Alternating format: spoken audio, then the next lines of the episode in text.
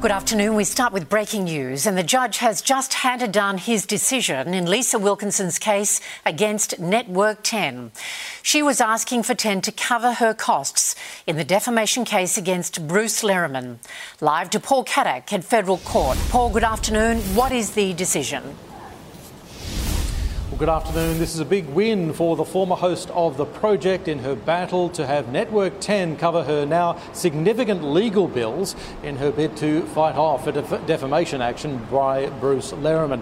Lehrmann is suing Lisa Wilkinson and Network ten over the interview she did with Brittany Higgins about her allegedly being raped at Parliament House. Lehrmann arguing that even though he was not named in that broadcast, he could be identified as the one who allegedly assaulted Higgins. Now, Lisa Wilkinson got her own lawyers separate from Ten's. The bills, more than seven hundred thousand dollars worth before the defamation trial actually began, are now likely to be more than a million dollars. Ten had argued it wasn't reasonable for Wilkinson to have separate lawyers, refusing to pay, but the judge has this afternoon ruled it was reasonable for Lisa Wilkinson to have a separate legal team. But just how much Ten will have to pay will have to wait until the defamation case itself is decided, because whoever wins could be entitled to have their bills paid by whoever loses. The judge says he expects to hand down his verdict in the defamation case in March or early April. And Paul Kadak with that breaking news from Federal Court. Thank you, Paul.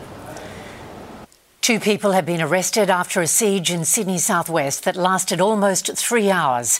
Live to Robert Avadia, who's at the scene. Rob, there was a huge police response there today. Hi, and yeah, particularly big, as you'll uh, see from these pictures uh, we're about to show now. They involve the Tactical Operations Unit, the Bearcat as well, which is normally indicative of an imminent threat, and that is certainly the perception police had when they received a call roughly ten forty-five this morning. From what I understand, it was a woman saying she was in danger. Police were acting uh, under the impression that weapons were involved as well. So they came to this property here in Shepherd Street, Liverpool. They engaged in negotiations with a man for three hours. He was eventually arrested. No weapons were found, but in a surprise, the woman was arrested as well. Now, right now, police are speaking to both of them at Liverpool Police Station. They're trying to get to the bottom of exactly how this has happened, whether it was a prank, whether there was a genuine threat at the time or even a misunderstanding. From what I understand, interpreters are involved in the discussions this afternoon, Anne. Robert Avadia reporting live from Liverpool. Thanks, Rob. A man has died and more than one hundred thousand Victorian homes remain without power after a catastrophic storm swept across the state.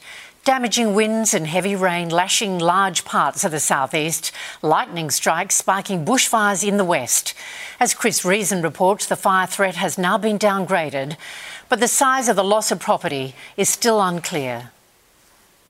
Good afternoon. These storms are the most destructive Victoria has faced in years and have caused one of the biggest blackouts in state history, with half a million homes without power at one stage. The hardest hit areas ran between Melbourne's eastern suburbs down to the Mornington Peninsula and then east to Bairnsdale. It bucketed in some places, visibility at absolute zero. This house in Clayton completely inundated, water poured through the roof and ceilings. The winds were recorded at up to one hundred fifty-seven kilometres an hour, and today authorities confirming that a fifty-year-old farmer was killed in Mirboo North. Early indication is that he was on a tractor and that he was hit by some flying debris. The storms were the most destructive in years and years. Statewide, the damage was clear to see this morning. Here, multiple high-volt transmission towers blown over that sent shockwaves through the grid, but authorities saying it was the fallen suburban poles and wires that caused the outages.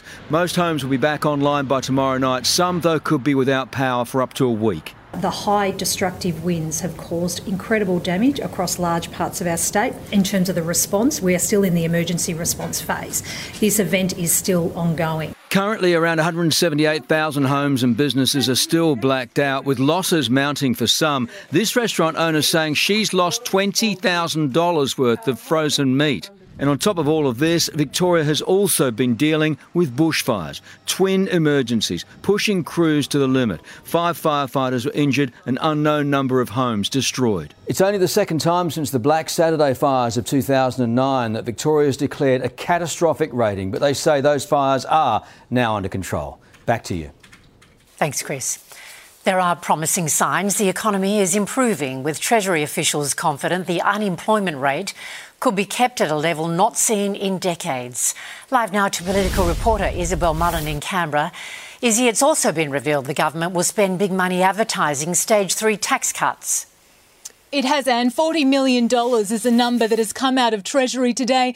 The money hasn't been spent yet, but it's been set aside to advertise stage three tax changes right around the country. It could be spent on accommodation, uh, billboards, digital advertising. The Minister for Finance, Katie Gallagher, defending the government's position, saying money is always spent on public information campaigns. I'm just wondering what you might expect the public reaction be to be to you know, expenditure of forty million dollars of public money on an advertising campaign for what is a modest... An automatic. ...tax benefit. Well, it's up to forty million dollars. Uh, the, the cost of it is yet to be determined. Also out of Treasury today, Secretary Stephen Kennedy stressed inflation is on track to fall to two point seven five percent next year. We've seen the weakest period of consumption since the global financial crisis in two thousand seven, two thousand eight. Doctor Kennedy says falling inflation has created a unique opportunity to keep the unemployment rate below four percent on an ongoing basis. It was three point nine percent in December. The government is hoping it will ease even further. Those stage three tax changes come into effect on the first of July. Anne. Isabel Mullen reporting from Parliament House.